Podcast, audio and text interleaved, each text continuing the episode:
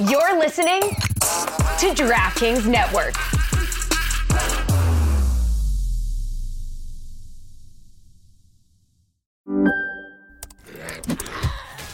Wait, are you gaming? On a Chromebook? Yep.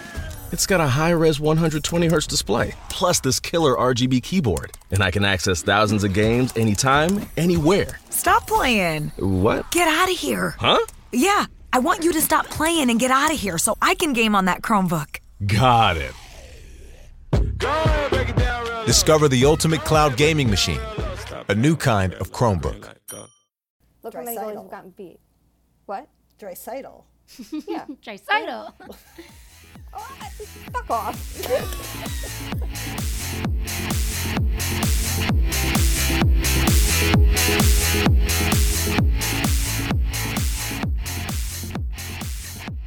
Hey, everybody, this is Alison Lukan, and we are back with another Fast and Furious episode of Too Many Men. As always, I am joined by one of the most well thought persons in terms of taking care of herself and really holding everyone accountable, and there is an undervalued um, importance in that, and that is the Athletic's, Sara Civian. Sara, how are you? Well, I think I fixed my microphone, folks. We've been having this issue. So thanks, Alison, for the suggestions. We'll see if it works. But I am really fucking sick and tired of logging onto Twitter and seeing our politicians tweet instead of reform gun control. So I'll say that. coming in hot. I love it, and I agree. Uh, of course, we would not be too many men without the person who knows so much about sports and doesn't just know it, but is passionate about it, lives it, and brings it to life with spirit and joy and moving pictures. And that is Shayna Goldman of The Athletic. Shayna, say hi. Hi. Hello. Well, my friends, as we've talked about, uh, the the playoffs are going fast and furious, and we're going to be coming at you on a regular basis, updating you on what's happening in these games. But as the games dwindle, we have a little bit more time to also talk about some news and notes from around the league. And we thought that we would start. There's, of course, as always happens this time of year, there's changes that happen with bench bosses. And if you don't know about where to find coaching information, real quick, Shayna, give a little hype pep too. I know you're in the process of updating it, but there's a site that you and Mike Murphy run. Tell us about that. Tell us why it's such an excellent resource for the hockey community. You're good. Tell you, you are good. Um, it's uh, behindthebenches.com, and you can find things like coaching history. So for every head coach that gets hired, you can click and it'll show you their full resume. It gives you a breakdown of a timeline for every team's coaching staff and what positions they run. So the assistant coaches, what their roles are, and you can give a season by season look as well. Fantastic. Well, Shayna's going to have some even some more updating to do because we've got some empty, some more chairs emptying. And Sara, the first piece of news we got, and this is um, from last week, is that Rick Bowness is stepping down from behind Dallas. I think poor Dallas was a little bit of a punching bag for a lot of us because we never really knew what this team was all about last year. What's your take on Bowness stepping down? Do you think this helps Dallas? Do you think it opens opportunity for Dallas? What's what's going on there from your perspective? My take is that I feel like a lot of coaches are taking the initiative to step down recently. I don't know what that's about. Maybe another opportunity is on deck for Rick. Um, I like him. I, I don't really think he's the problem there, but I do think a little jolt could help the team. But I don't know. I feel like I don't know. The ship has sailed on this core for me. What do you? Eh, I don't know if I want to say go that far, but Shayna, I, fe- I feel like you have some good takes on Dallas. What do you think? I feel like Dallas is a team that they thrive off boring hockey, and I think that they have more skill in their lineup than to play that style. You know, you have a core that includes Jason Robertson, Joe Pavelski, and Roope Hintz. They're the only forwards that do anything, and Miro Heiskanen. Yeah. So, yeah, I want to see someone like bring some new ideas to help those players thrive, and also bring more offense to three more lines and two more defense pairs. Like, I feel like Dallas has an opportunity to go in a new direction now that I'm hoping that they take because I mean, I'm selfish. I care about the playing styles I like, but um, no, I just I think that Bowness is a little bit outdated. I kind of look at when he was an assistant in Tampa and their defense didn't do much for me, and then after he left, you kind of saw him take a little bit more proactive an, of an approach. So I'm wondering if the same happens here. Outstanding. Well, it will be interesting to see because, as Sara pointed out, that roster is probably going to change for a variety of reasons. Um, it seemed like they were a little bit of a, a lark to me in terms of their postseason at all, but here we are. Um, another coach that has been rumored to be wanting behind the bench all season and may actually now be seeing it. Um, is it has been reported that John Tortorella may be interviewing with the Flyers of the Philadelphias. Moving around the metro as he maybe wants to do, he's been behind the Rangers bench, he's been behind the Blue Jackets bench, and now to go to the Flyers. This is fascinating to me. I don't necessarily hate it. Um, this could be the kind of coach that this team needs.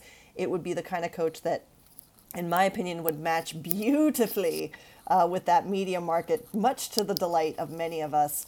Um, but Shayna, you have also watched Torts. Um, we've all watched him um, in the Metro. Your take on the validity of Torts in Philadelphia? Do you think it's a good match? I think Torts, and coming from someone who watched him closely with the Rangers when he was as old school as it got, I think that he has a bad rep for being old school because I think he's like uh, he's an old school coach with a couple tweaks to his strategy that he's learned over the years. And I find that really interesting because, I mean, someone here wrote this lovely article about how he changed his approach and thinking when he went to Columbus and you know, started caring about scoring chances, not just goals and things like that. So I think that's important that he took a step back and looked at how he was coaching and changed that. But for me, I also love this because it's John Tortorella taking over and Alain Vigneault coach. And if you remember, when the Rangers fired Vigneault, a lot of the players talked about, you know, their practice schedules under him and how maybe they didn't give it their all all the time and things like that. So it's interesting for Torts who is the complete opposite, to come in and clean that up. And I think that he's a fit for the job in that respect because an Alain Vigneault system ruins goalies and shreds, you know, defense. So I I think it's interesting and I think it's easy to look at them and go, they're sticking with the old school because Vigneault was a coach who is who he is and has never adapted despite what the Flyers tried to put out there. And Torts gets the reputation, but I don't think is that way. So I want to see him keep pushing it forward, and I just think this could be a really interesting fit. Alison, can you you know Torts well? Can you tell us something about him that we might not know? You know, I think it's interesting, and Shane, as you were talking about practice, like this is a man who actually doesn't support practice for practice sake.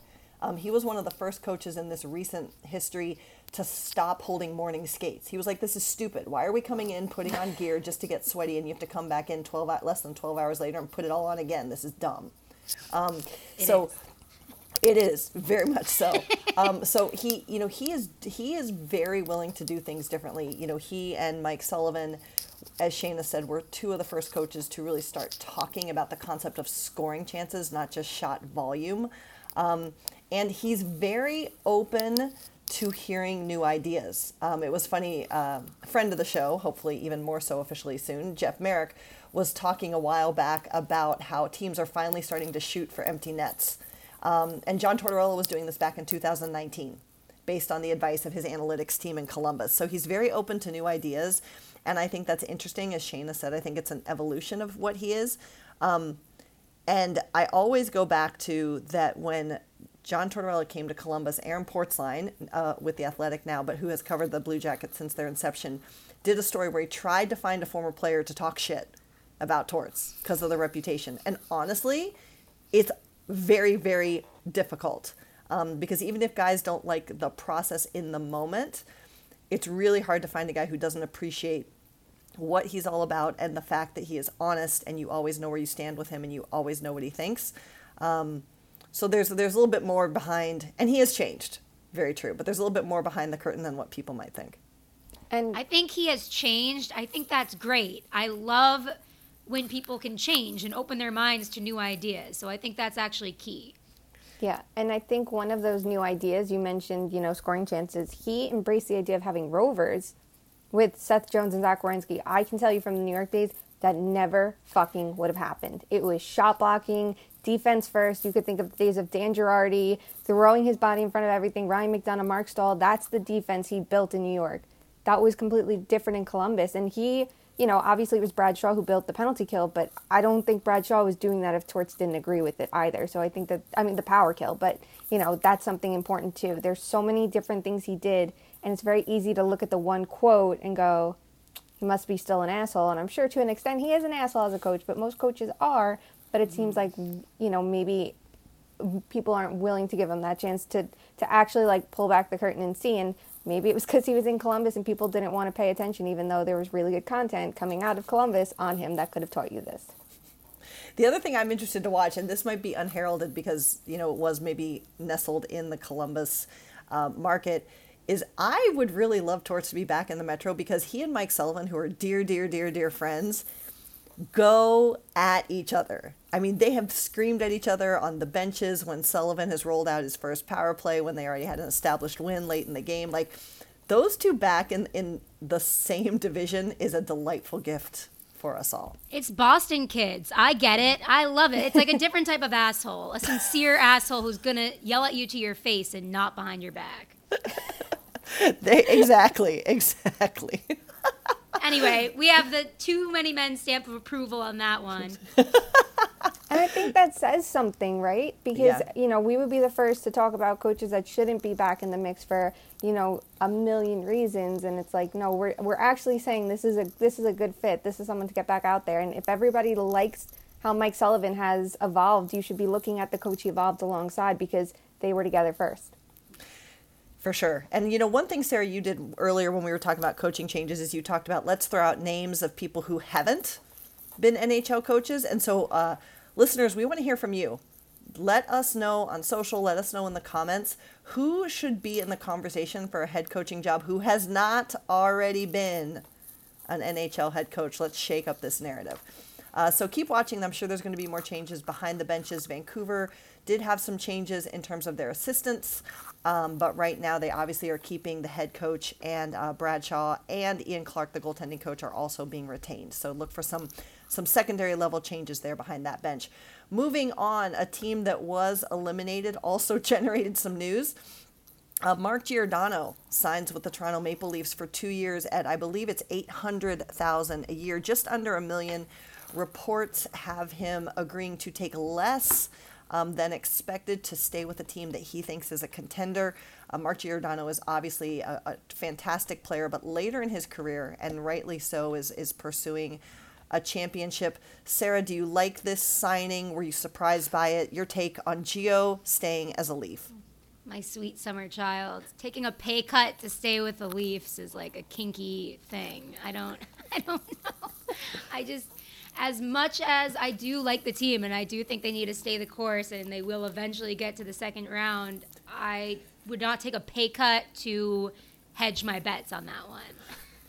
they will dare to dream. Eventually, you'll get to the second round, my sweet child. yeah, no, literally, that's that's actually the standard. Shayna, do you like the signing?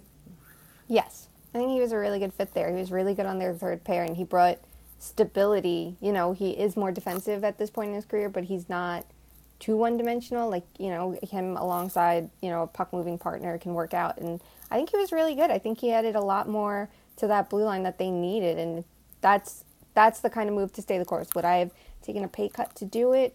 I mean, probably not just for the headache alone that is Toronto. As as fun as he might have had there, like as much fun as he might have had there, would I have done that? Probably not, but like good for you. Good for you. I hope it works out. Well, and we must stay with Toronto because again, even if Toronto can't get to the second round, they can sustain us with just very Toronto specific content.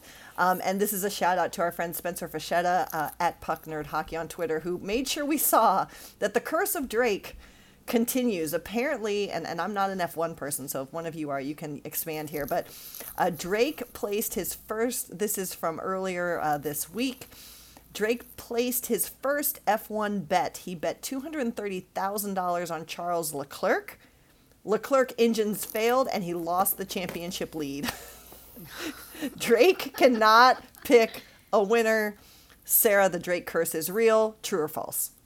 True. He's got to go, or he's got to be a little quiet about it. But honestly, I I like watching this happen. I don't. I like Drake, but at the same time, it's just a hilarious thing that has been happening for a, a decade now. Shayna, any thoughts on, on the Drake curse? I love it. I just love it. If I was an athlete and Drake was on my side, I'd kick him the fuck off. Like, please, please don't bet on me. Please don't like me. Please don't acknowledge me.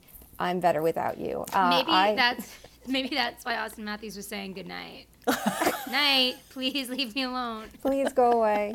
No, I what I want to know is I wished if I was his money manager and I saw him placing a bet or knew he was placing a bet, I would do everything in my power to find out what the bet was and bet against it. I think it's crazy the amount of money that he's betting. I know he has it, but I'm just like I see those numbers and I'm like, so if I was, I, I would be like, I will throw a thousand dollars, and I would be very comf- comfortable if I was his manager, being like throwing that much money down, which I feel like it's a lot for betting. Everyone's be like, no, it's not. Being like, oh, you you put two fifty down, I'm putting one thousand dollars down, opposite of you, and see how it works out for me, and then build from there. So then you too could start spending two hundred and fifty k on a bet. Welcome to our financial podcast. Well, there's one more. That's enough for the Leafs. I'm sure they'll continue to provide us glorious content um, in the off season as well. Um, there is one more off signing, and this one I think is interesting because this is this was a pending free agent um, that was starting to gain a lot of traction, at least from what I was seeing in terms of being an attractive candidate to add to a roster. Looking really good from an underlying numbers perspective, and obviously hitting that point in his career where a big payday might have been expected or pursued. And that is Bryan Rust. Bryan Rust elects to stay in Pittsburgh. Um, some have suggested maybe he took a little less, but again, we are in a different cap space than we've been in previous years. Shayna, do you like the signing? Do you like the player? And who got the better side of this value equation? I like the player. I think he's very good. He's been a great fit in Pittsburgh, and he's really emerged there. I, I don't hate the signing at all. I mean, for for it's, I think for Pittsburgh they have so many pending free agents that anybody that they can keep, they have all the space in the world and have to figure out what they want to do. And you know, Crosby is still there, so if you want to keep surrounding him by skill, you absolutely should. This is a team that you know, at a certain point, it's going to be like they really need to restock the decks. But if you have Crosby and he's playing at this level, you have to keep going for it, you know. And I think Rust is a key part of it. Um, I, I think the deal's fine for both sides. Maybe he could, he probably could have pushed for more, you know, had he gone to unrestricted free agency. But I understand, you know, keeping it team friendly. Again, you're in, a, you're in. What better position could he be in than you know playing with Sidney Crosby and Jake Guentzel? I cannot see many better positions to be in. So you know, I get, I understand, you know, taking a deal to make it work for all all sides, but I'm really curious what they do from here because obviously we're going to hear a lot about like Malkin, Letang, and if they don't stick, then they have all the cap space in the world to do some damage. So I really want to see what they do. Sara, You nailed it there. I have nothing else to add, and I completely agree. hashtag cosign. All right, well, that's some of our Bit O News, Sara's favorite segment. If you'd like to sponsor it, please do so so Sara has to say it more. Um, let's move on to our round two vibe check. Two games last night. Now, this is when things are going to get to start to get interesting because series are going to end. And so it's not just about how the series are going, but it's about what teams are able to get rest while other series kind of linger on. And the series that looks like it might go the longest at least right now, I mean, this is a series where we know there have to be at least two more games. We don't know that for any of the other remaining series. And that is the battle of too many men, my friends. It is Rangers, Carolina. Sara saying a self little prayer to herself in this moment. After going up 2 nothing in commanding form, Carolina at home, they cannot win on the road. It's now 2 2 Rangers, Carolina. Sara, you are obviously there in New York. You've been covering this team up close all season. What are you seeing? Can you explain this phenomenon and what does Carolina need to do now? It's like you don't want to get too wrapped up in the narrative of things like this because sometimes it's just how it shakes out. I do think at this point it might be in their heads a little bit just because they've lost five consecutive games on the road and it's it's like no matter how they lost them, it, it the fact is that that's the situation and they're going to have to play a lot more games than their next opponent if they make it to the next round. But I don't think you can keep do like you can't keep doing this. You can't. You're gonna get tired. People are gonna get hurt, and even I was exhausted after game three. Just the amount, like they had a good game though. Like I'm not gonna say they're playing poorly. I think they played poorly in this the last game, game four. I think they need to do something on the power play, and I think when the Rangers were talking, you got Ryan Reaves saying he's going to run people. I think the Canes let that get to them because then they're the ones coming out and trying to fight and taking an instigator penalty. And I love Stevie Lorentz, and he is one of the sweetest. He's never fought in the NHL before, and then he just he saw Domi on the ground and he heard Reaves's comments, and he probably thought, oh, this was intentional danger, like whatever. He saw the guy. I talked to him after the game, and he said, well, I saw the guy on the ground. Now it looks like he had been falling, but like when it's in the heat of the moment, you don't see that. You just see a big guy and a small guy on the ground. So I went over there and did what I thought he'd do for me. And when you put it like that, I understand. But you can't. Igor Shesterkin has been really good. The I mean, always, but especially the past two games at home. And I mean, I don't think you can give other part like that's the one thing you have to deal with you can't focus on anything else and you can't let the rest of your game get away from you you have to be sharp on everything else and then just keep peppering igor sara you mentioned special teams and i know other people are pointing to that as an issue as well for carolina is special teams the main point of concern for you tactically? Does Rod Brind'Amour need to bring out a new tie? What needs to happen here to help Carolina reverse the tide of their play? I think they need to get out of their own heads on the power play because it's like they look on the they play scared on the power play. It looks like they're trying to avoid getting a point shot taken and then letting the other team run with it. And it's like you just got to take these shots. You, but you also at the same time don't have to take lazy shots. Like you, it just feels like I don't know. I liked Martin Necas's game yesterday, and I have not liked it for a while. And he rung one off the post, and there was another post from Aho on the power play. It's like when I actually think about it, I think the problem is they aren't scoring, I, but it is so inconsistent. Like with the if they show up or they don't. I don't like the second unit, um, and this first unit and the second unit get the same amount of time. So I'm just like maybe give the first unit a few more seconds to work some magic. And last one for you, Sara, before we switch to the other side of the ice on this one. Do you have an update on Freddie? oh, it's getting mad at me. but in all seriousness, help our listeners know where, where what we do know about the goaltending situation right now for Carolina. Okay. Andersen has started practicing. Um, he started practicing the day before Game Four, and then he was in net on the not starters net um, for a morning skate. And I asked Rod if he's available, and he said nope, and I'll let you know when he is. And I'm like, okay, well, is it Raanta's net to lose when he is available? And he's like, I'll let you know. So we're not getting any answers because this injury, uh, like a knee injury on a goalie, is so fickle that I think they're very much avoiding trying to say he's going to come back and then he has another setback. And Freddie Andersen is somebody that needs to be 700 percent well or he's not going to play. But luckily, that well, luckily I don't know, but it just goaltending hasn't been the issue for the Canes. They need to score a goal. So. Shayna, on the other side of this battle come the New York Rangers, a team that you know well and have covered for quite some time. Igor is obviously the easy answer to what's working for New York, but you have talked throughout this postseason, throughout this regular season, about wanting to see some changes in the lines to optimize who's going, who's not going. New York had a really strong start in game four here yesterday, and then they just kind of buckled it down.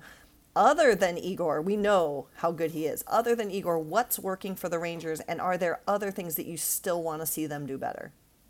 So I think what's working for the Rangers, and especially like what worked in Game Four, was the Rangers were able to come out to a lead. So no matter what, Carolina was going to have to score three goals. You know, when it was three one to tie the game or four one, you have to score now five goals to beat Shesterkin. Do I see that happening in a game? No. So if they can get him that support, that's that's the difference maker. That it's not him holding them in a one nothing game. Um, they're they're staying closer at five on five than I think any of us could have anticipated. You know, the Hurricanes are one of the best five on five teams. It's not just about shot quantity; it's about shot quality. The Rangers, on the other hand, are not. and definitely not in the playoffs. Like every defensive improvement that they made at the end of the regular season went to shit in round one, and now we see that structure like actually holding up. I think more so between the first two pairs. The third pair has struggled a bit with uh, Braun and Schneider. But I think we've seen in a handful of games where even if they allow more shots, they're keeping them to the outside. I think last night was a great example with like Adam Fox and Ryan Lindgren on the ice. I think shot attempts were 16 to 7, uh, 16 17 with Fox on the ice in Carolina's favor, but the expected goal differential was huge because there were only, you know, three quality shots against, let's say, you know, near that net front area, well the Rangers are getting to the quality area, something that they've struggled with as well. So there have been some games in the series you don't see them generate their own quality chances either, and they actually did last night. So I think that's super important for them to be successful in the series is keeping that up. And even if they're not going to outshoot the Canes, it's mitigating the damage of the shots that Carolina puts on and trying to find ways to exploit their very good defense. Lindgren was so good last night. I was like, holy shit, my opinion on him changed in one day. he's he's an interesting one because like when he first came to the Rangers, he was very one dimensional and he was very set in that. I think there was a quote that came out. He was like, I'm an old school defenseman. That's my game and I'm going to make it work. And it was like, sorry, you have to learn to adapt. And he spent a year in the minors and then did adapt. I think he got a skating coach and everything too. So, and obviously playing alongside Adam Fox, it's not like I think we saw in round one, like Justin Braun skated alongside Adam Fox, and Patrik Nemeth, you know, has taken shifts there too. It's not that Adam Fox can literally make a replacement level defenseman effective. Like Lindgren is a legitimately good defensive defenseman, and Fox only elevates that. The, the pair works so well together, and having them back gives the Rangers so many more options because they have two pairs that they can lean on instead of one pair they could lean on, which in round one was Miller and Trouba, and the rest is just chaos. Predictions for game five. Sara, they go back to Carolina. What do you think happens? Well, I'm not going to. I think the Canes are going to win. like, I just. Every time I try to predict something that it is not them winning or losing at home or on the road, I'm wrong. So I'm just to stick with what their plan apparently is. Shayna? Canes win five because they only win at home. Every single game this series, all four games, you know, in round one and two games in round two have been on home ice. So let's give them that. See what happens if the Rangers come back in six again, and then I have no idea what the fuck would happen for seven. Yeah. What do you think? I think. Uh, oh, Alison, you. I'm just here. I'm just Yeah, here for the vibes. Alice. I'm just here for the vibes. Just here for the vibes. Go, Sara. No, I want to know what you think as like an objective Yeah. source. So this is me being a little bit more narrativey than I usually am, but I like it's very strange to me that Carolina cannot win on the road. And that to me speaks to some consistency in your underlying game. And I think Carolina's the better team. I think Carolina will win this game, but they need to win it in dominating fashion and they must win game 6. They just must. Yes, absolutely right. Because I do think I haven't seen the Canes dominate. Like these have all been very, very close games, and that wasn't necessarily supposed to be the case. I mean, we know Igor was gonna Igor eventually, but I think the Hurricanes' best players need to show up. They just really aren't, and that's Yeah. problematic. They they have another level, and I just don't think we've seen that. And that's not even to like the Rangers playing the way they have definitely comes into into play here. It's not just the Canes are sucking and that's it. The Rangers are doing well in this series, but I think even with the way the Rangers are playing, Carolina has another gear we haven't seen. yeah. Well, let's move on. There's another series that uh, this series, y'all, I, do, I don't I don't know what to make of it. I don't know that I like it. it is the Battle of Alberta. Um, and it's interesting. Uh, this is one where I was like, yeah, whatever. I mean, the most exciting thing to come out of this so far was Yahoo Yeehaw for us. Um, and then I swear the goalies have like shapeshifted and changed personalities or something. Like they're dressing up in each other's outfit. Um, I've been shocked by what's going on with Markstrom. I've been shocked by what Mike Smith has been able to do. Although he came back last night. Oh my for- God, for did an he? Amazing. I yelled. I actually yelled when I saw that. I was like, "Oh my god!" Someone comes running through like, "What?" I'm like, "Look at that!" Like I lost it. But Calgary's deployment seems scattered to me. Chris Tanev comes back, doesn't look great. They went 11 and 7 in game four. Uh, and long story short, McDavid and Evander Kane are being big, big difference makers in this series. I know. Um, but we end up, even though Calgary is able to come back and tie the game late last night, They are going to head back to Calgary with a 1 3 series deficit. Edmonton can close this out with one more win. My goodness gracious, Brady Tkachuk, we need your magic now more than ever. Shayna, talk first. Talk us through the play Yeah. that we're that we're talking about here with Mike Smith last night, and just give it. Then give us your impressions on the series. Is it what you? Let's start broad. Is it what you expected after you talk about Mike Smith? No. Oh, okay. First, okay, Mike Smith. Wow. Mike Rebel. Smith, I have made that known. I don't trust him because I think even when he plays really well, I do think that he there's I like puck movement puck moving goalies, but he's so risky with some of the plays that it's like you don't need to go for that. And in this series, his ability to move the puck has actually helped the Oilers break out, and that's a great advantage to have. That was something, if you look last year at Marc Andre Fleury in the uh, round one series against the Wild, that was one of the biggest things. He was able to start the breakouts, and it just put the Golden Knights on transit, you know, in their transition game that they thrive off of. So for the Oilers, they have the skaters, especially at their top of their lineup, to play that style. That if Mike Smith can start it, I think that's encouraging because we all know they don't have the perfect puck moving defense. Like there are some bright spots like Evan Bouchard and you know we know Nurse can play that way and Brett Kulak was a good addition for those reasons too but it's not a perfect blue line so it, that does help but it can bite them and like it can at any point this series. Overall um, I'm a bit disappointed in this series because I think game one we saw like the chaos it could be and I didn't expect that moving forward like I figured we saw more defense and more goaltending. Um, I have a, a huge running theory right now is that the Flames would be better if Brady Tkachuk was getting white girl wasted, and I know he grabs a lot of attention that way. But Matthew Tkachuk had a hat trick the game that he did that, and we haven't seen much of Brady the last three games, who did get a deal with Budweiser Canada, and now we're barely seeing him. And I understand it to an extent. You know, there's a game to focus on, but he was a bright spot in it, and I think that he needs to go all out for Game Five, or the series is over. Shayna, Um, he doesn't want to go to Edmonton. Maybe. Maybe. Maybe that's it. Um, Markstrom though, that's that's the red flag for me.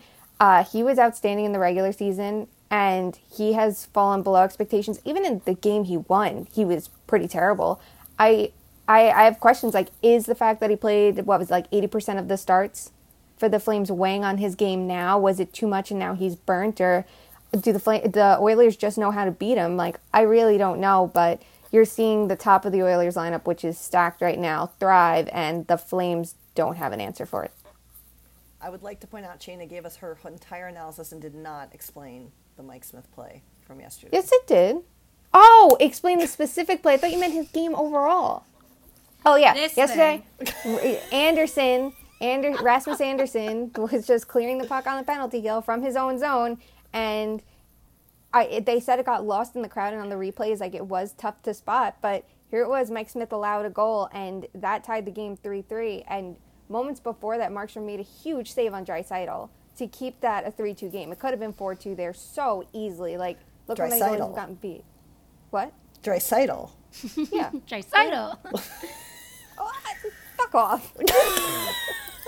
but I, I, I it do want to say chaos. It, it, is chaos. Um, and Mike Smith was quoted after the game saying, I can laugh now. I don't think there has been a time in my career where I lost a puck and had no idea where it went. My brother in Christ, we're watching your career too. I think there's been a few times.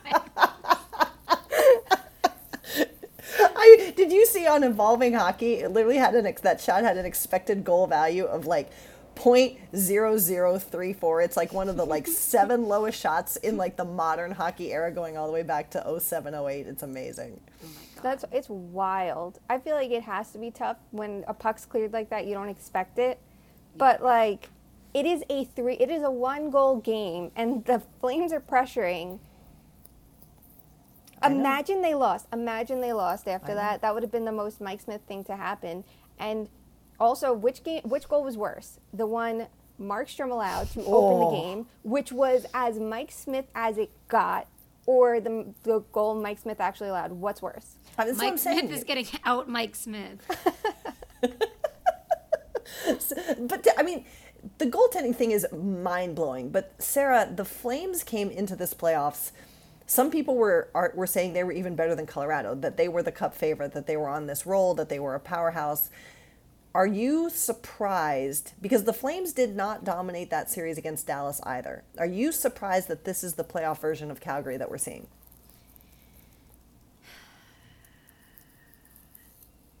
I'm not I'm not shocked. I think every year legally we have to over exaggerate the importance of a Canadian team so that all the Canadian reporters can be happy and think we're whatever it is. But they like I, I'm getting like offended at how much they're hyping up the Flames. I think the Flames are really good, but I, I do think like they had their struggles. They had scoring woes, didn't they? They like struggled to score a lot during the regular season and went on a tear eventually. But I think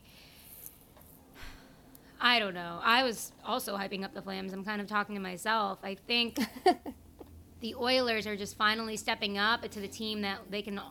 We always knew they could be. Draisaitl, Draisaitl, just broke um, postseason history for what is it? Four consecutive three point games. Like And McDavid too, like his point totals. Uh, what is he up to now? Twenty five points, is it or something? It's like insane. that's. I'm that's, proud of him. know. I knew he could do it. I was pushing him. I was being bad cop. I'm so curious though. Let's say if Edmonton does move on and they presumably get Colorado, and we'll find that out possibly tonight or Friday. Like, do you keep Draisaitl and McDavid together because it's obviously working right now this series? We know Draisaitl's not hundred percent, and having him with McDavid helps. You have two threats on one line, but again, and we know the Flames' offense isn't going against Colorado. Can can you afford to do that, or do you need to have two scoring lines? Like, can you afford to keep them stacked and hope for the best and load up your top line? Like, what's the better strategy then? Apparently, it's to play against Markstrom in goal. I don't know, but Literally. Sometimes it just be like that. But I, I would keep them together until they lose and then put them apart. That would mean, be my coaching strategy. I mean, that's the thing. They now have the cushion. They need one more win, and everyone talks about how the fourth win is the hardest. But I did not expect Edmonton to be in the driver's seat in the series by any means. the um, fourth win is the hardest. Baby, I know. So, all right, so here we are. We talked about our battle of too many men, the battle of Alberta. Listen, Calgary, we need you to do something. We need more Yeehaw Yahoo debate in our life. But, Sara, what happens in game five? They're headed back to Calgary. What happens in this game, by, in your opinion? As Shayna said, as long as Brady Tkachuk is there ready to go, I think the Flames are going to win. Shayna. I think the Flames win. I don't. I don't see them losing three straight, uh, four straight. I think that they can win at least one more game.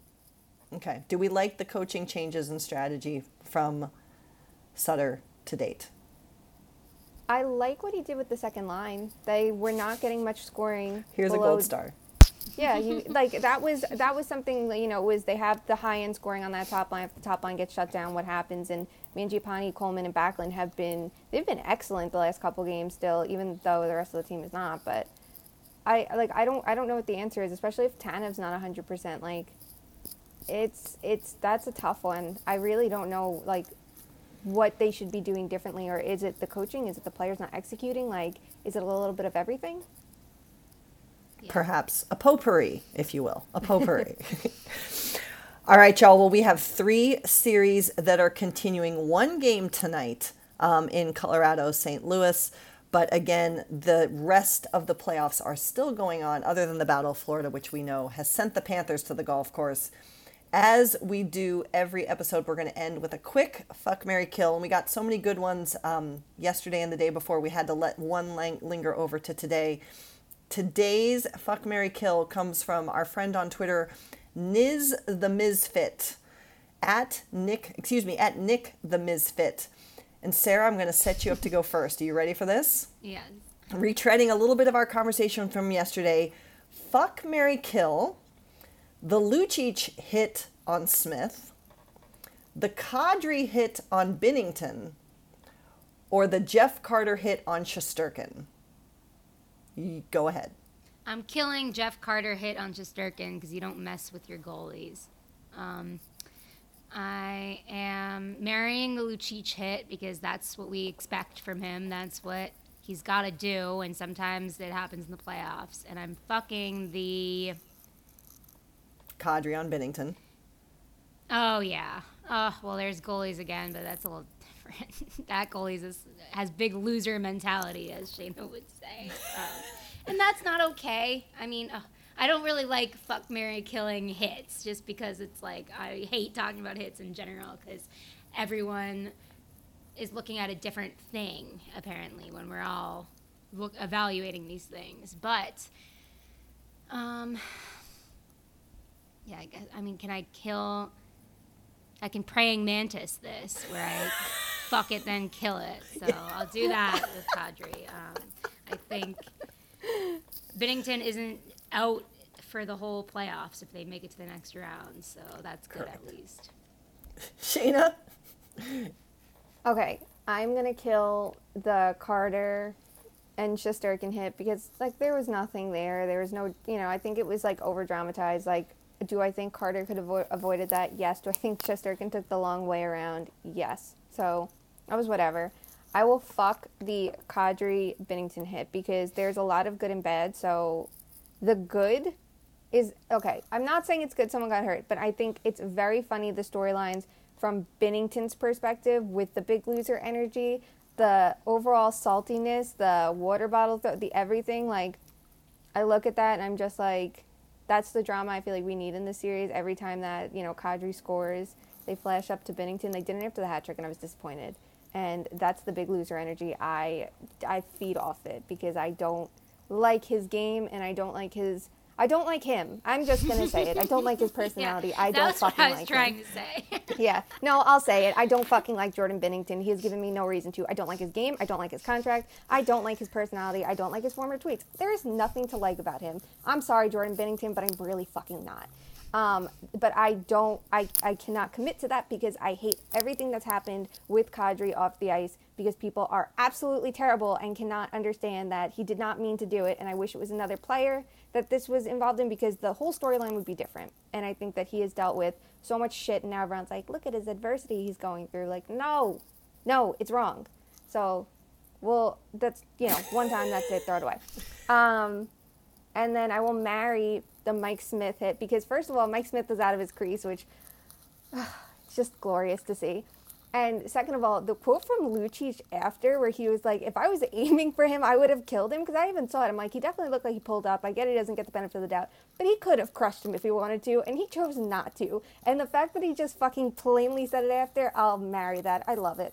Oh, I thought we were talking about a skate. Oh, these were all goalies. Okay, I should probably look at fuck Mary kills before we do them. Um, I had not seen that hit, to be honest with you guys. I'm caught up in traveling to and from New York City, so I missed that one. It's all good. I think that Shayna shared a lot of thoughts for all of us. And, and unfortunately, my opinions actually don't differ enough. Um, I also would kill the Carter hit on Shesterkin. Plus, like, it's Jeff Carter. I mean, come on. Like, moving on. Literally. I, I, I do. I like Sara. I like your logic that Lucic being Lucic is something we should marry. And again, the quote and the smile and the like, you need a little bit of that in this series um, with his hit on. And again, it's Mike Smith. It's just too freaking funny.